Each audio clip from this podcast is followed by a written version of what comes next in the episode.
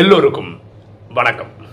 இன்னைக்கு நம்ம பார்க்கக்கூடிய சப்ஜெக்ட் ஆத்ம ஞானம். பாருங்களேன், இப்போ நான் ஒரு காட்டன் ஷர்ட் போட்டிருக்கேன். இந்த காட்டன் ஷர்ட் எதில் உண்டாக்குனது? காட்டனில். அது எப்படி புரிஞ்சுக்கிறது? இந்த நெசவாளிகள் அவங்க காட்டன்லேருந்து ஷர்ட்டை உண்டாக்குறாங்க, அவங்களுக்கு தெரியும் என்ன ப்ராசஸ்ன்னு. இப்போ நம்ம டைரெக்டாக ஒரு ஷர்ட்டாக தான் போடுறோம். இப்போ இதுக்கு ரிவர்ஸ் ப்ராசஸ் பண்ணணுன்னா என்ன பண்ணணும்?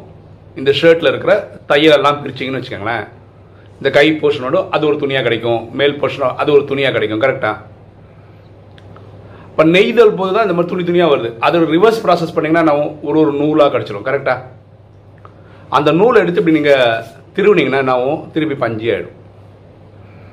அப்போது ஒரு பருத்தி ஷர்ட்டில், இப்போ காட்டன் ஷர்ட் வந்து பருத்தியில் தான் உண்டாக்கப்பட்டது, காட்டனில் தான் பண்ணியிருக்காங்க. அப்போது நம்ம சட்டையாக வந்ததுக்கப்புறம், ஷர்ட்டாக வந்ததுக்கப்புறம் நம்மளுடைய பார்வை எல்லாம் எப்படி இருக்குன்னா, இந்த ஷர்ட்டு தான் அது என்ன கலரில் இருக்குது, அது என்ன எம்ப்ராய்டரி பண்ணியிருக்கு, என்னென்ன டிசைன், அதுதான் யோசனையாக வருதே தவிர அந்த காட்டன் அதுலேருந்து தான் இந்த ஷர்ட் உருவாச்சுன்னு நம்ம நினச்சி பார்க்குறது ரொம்ப கம்மி. இப்போ எனக்கு 47 வயசாகுது. இந்த 47 வயசும் நம்ம ஷர்ட்லாம் போட்டுருக்கோம். ஆனால் இது காட்டன்லாம் தான் உருவாக்கப்பட்டதுன்னு தியரிட்டிக்கலாக எல்லாருக்குமே தெரியும், எனக்கும் தெரியும். ஆனால் அந்த சிந்தனை வருதா? இந்த ஷர்ட்டை பார்க்கும்போது இது பருத்தியிலிருந்து தான் வந்தது, பருத்தியிலிருந்து தான் உருவாக்கப்பட்டது. பருத்தி தனியாக இருக்க முடியும், ஆனால் சட்டை பருத்தியிலிருந்து தான் செய்கிறாங்க, அது காட்டன் ஷர்ட். புரியுதுங்களா? இது வந்து நம்ம ஆத்மாவோட கொஞ்சம் ஓரளவுக்கு கம்பேர் பண்ணி பார்க்க முடியுன்றதால இந்த எக்ஸாம்பிள் சொல்கிறோம். அவ்வளோ பர்ஃபெக்டாக மேட்ச் ஆகுமான்னு தெரியல.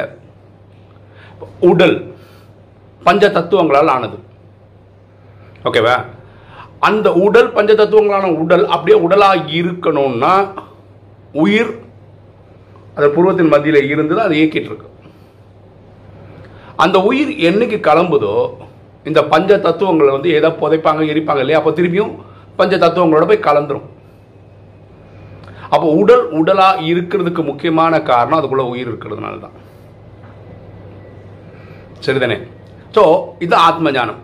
அப்போ நம்ம ஆத்மாவை அப்புறம் இப்போ இந்த உடலை பார்க்கும்போது நம்ம உடல் மட்டும்தான் தெரியுது, இந்த ஆத்மா கண்ணுக்கு தெரியாததுனால நம்ம உடலே பார்க்கறதுனால உடல் உடல் உடல் உடல் புரிஞ்சுக்கிட்டோம். 63 ஜென்மமாக இப்படியே வாழ்ந்து வந்துட்டோம் நம்ம. இப்போ தான் ராஜயோகத்தில் ஆத்மாவின் தந்தை பரமாத்மா இந்த நாலேஜை கொடுக்குற, நம்மலாம் உயிர் புருவத்தின் மத்தியிலேருந்து நடிச்சிட்ருக்கோம். இந்த உயிருக்குள்ளே மனசு, புத்தி, சன்ஸ்கார்னு இருக்குது. இந்த நாலேஜெல்லாம் நமக்கு இப்போ தான் கிடைச்சிருக்கு. ஆனால் கண்டிப்பாக என்ன ஆயிடுதுன்னா, இந்த உடலை தான் பார்க்குறோன்றதுனால அதுக்குள்ள இந்த உயிர் இயக்கிட்டு இருக்குன்னு லிட்ரலி தியரிட்டிக்கலி தெரிஞ்சிருந்தா கூட அந்த நினைவு வர்றதில்லை.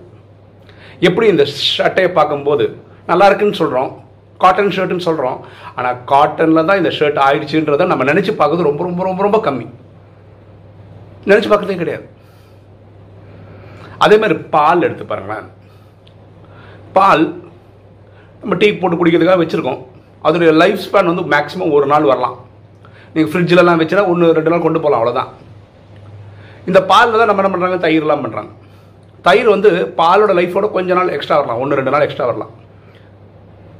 அதுக்கப்புறம் தான் என்னது, மோராக்குறாங்க, வெண்ணெய் எடுக்கிறாங்க, நெய் எடுக்கிறதுலாம் பாலோட பை ப்ராடக்ட்ஸு.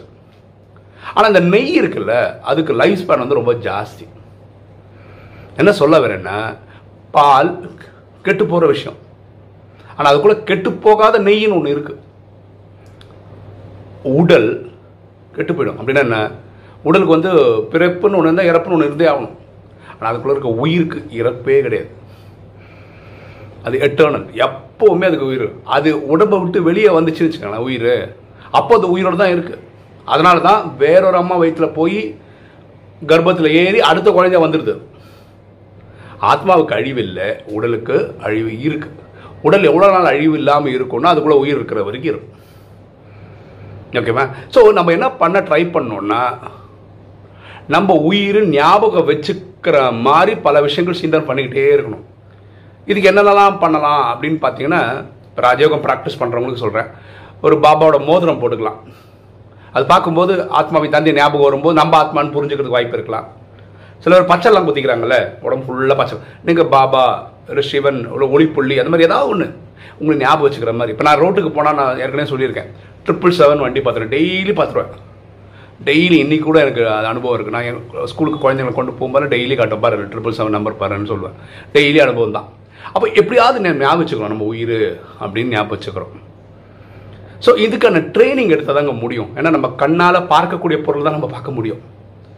இந்த சட்டையை நம்ம பார்க்குறோம், இதுக்குள்ளே இருக்க காட்டன் நம்ம பிரித்து பிரித்து பிரித்து பிரித்து கடைசியாக எடுக்கும்போது தான் அந்த பஞ்சியை தெரிய முடியுமா தவிர, இதை பஞ்சியில் தான் உண்டாக்கியிருக்கோன்னு தெரிஞ்சால் கூட நம்ம சட்டையாக தான் பார்க்குறோம்.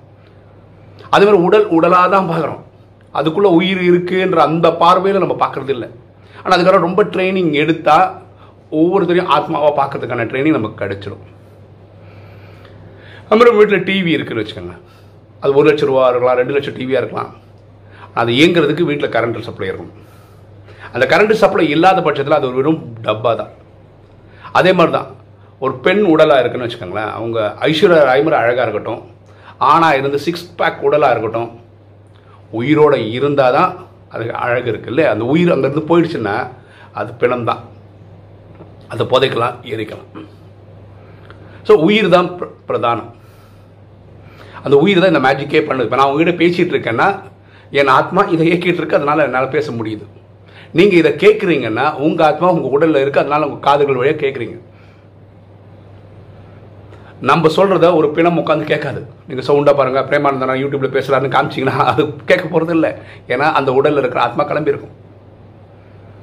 ஓகேவா? இப்போது நீங்கள் யூடியூப் பார்க்குற ஆத்மாக்கள் என்ன கமெண்டில் போகணுன்னா, நீங்கள் உங்களை ஆத்மானு புரிஞ்சுக்கிறதுக்காக என்னென்ன எக்ஸசைஸ் பண்ணுறீங்க. ஃபார் எக்ஸாம்பிள் நான் சொன்னேன், இப்போ அந்த பருத்தினா ஷர்ட்டுனா காட்டன் ஷர்ட்னா அதில் காட்டன் இருக்குது அப்படின்னு நம்ம ஆழமாக யோசிக்கிற மாதிரி, கெட்டு போகிற பாலில் கெட்டு போகாத நெய் இருக்குதுன்னு நம்ம நினைக்கிற மாதிரி, உடலுக்குள்ளே ஆத்மா இருக்குது. எல்லாமே ஆத்மாவை கனெக்ட் பண்ணி தான் வரும் திரும்ப. இது நம்ம எக்ஸாம்பிள் யோசிக்கிற மாதிரி.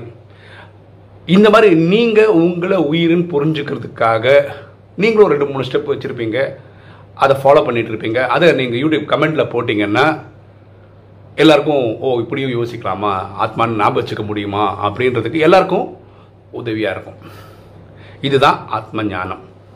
அதாவது நம்ம உடல் கிடையாது, உயிர். அந்த உயிர் புருவத்தின் மத்தியில் இருந்து அதோ கண்ணுக்கே தெரியாது, அவ்வளோ சின்னது, அதுதான் இயக்கிட்டு இருக்கு அப்படின்ற நாலேஜ் இப்போ நான் ராஜயோகம் கற்றுக்கிட்டதுக்கப்புறம் நம்ம புரிஞ்சுக்கிட்டு இருக்கோம். ஓகே, இன்றைக்கி வீடியோ உங்களுக்கு பிடிச்சிருக்குன்னு நினைக்கிறேன். பிடிச்சிங்க லைக் பண்ணுங்கள், சப்ஸ்கிரைப் பண்ணுங்கள், ஃப்ரெண்ட்ஸுக்கு சொல்லுங்கள், ஷேர் பண்ணுங்கள், கமெண்ட்ஸ் போடுங்கள். தேங்க்யூ.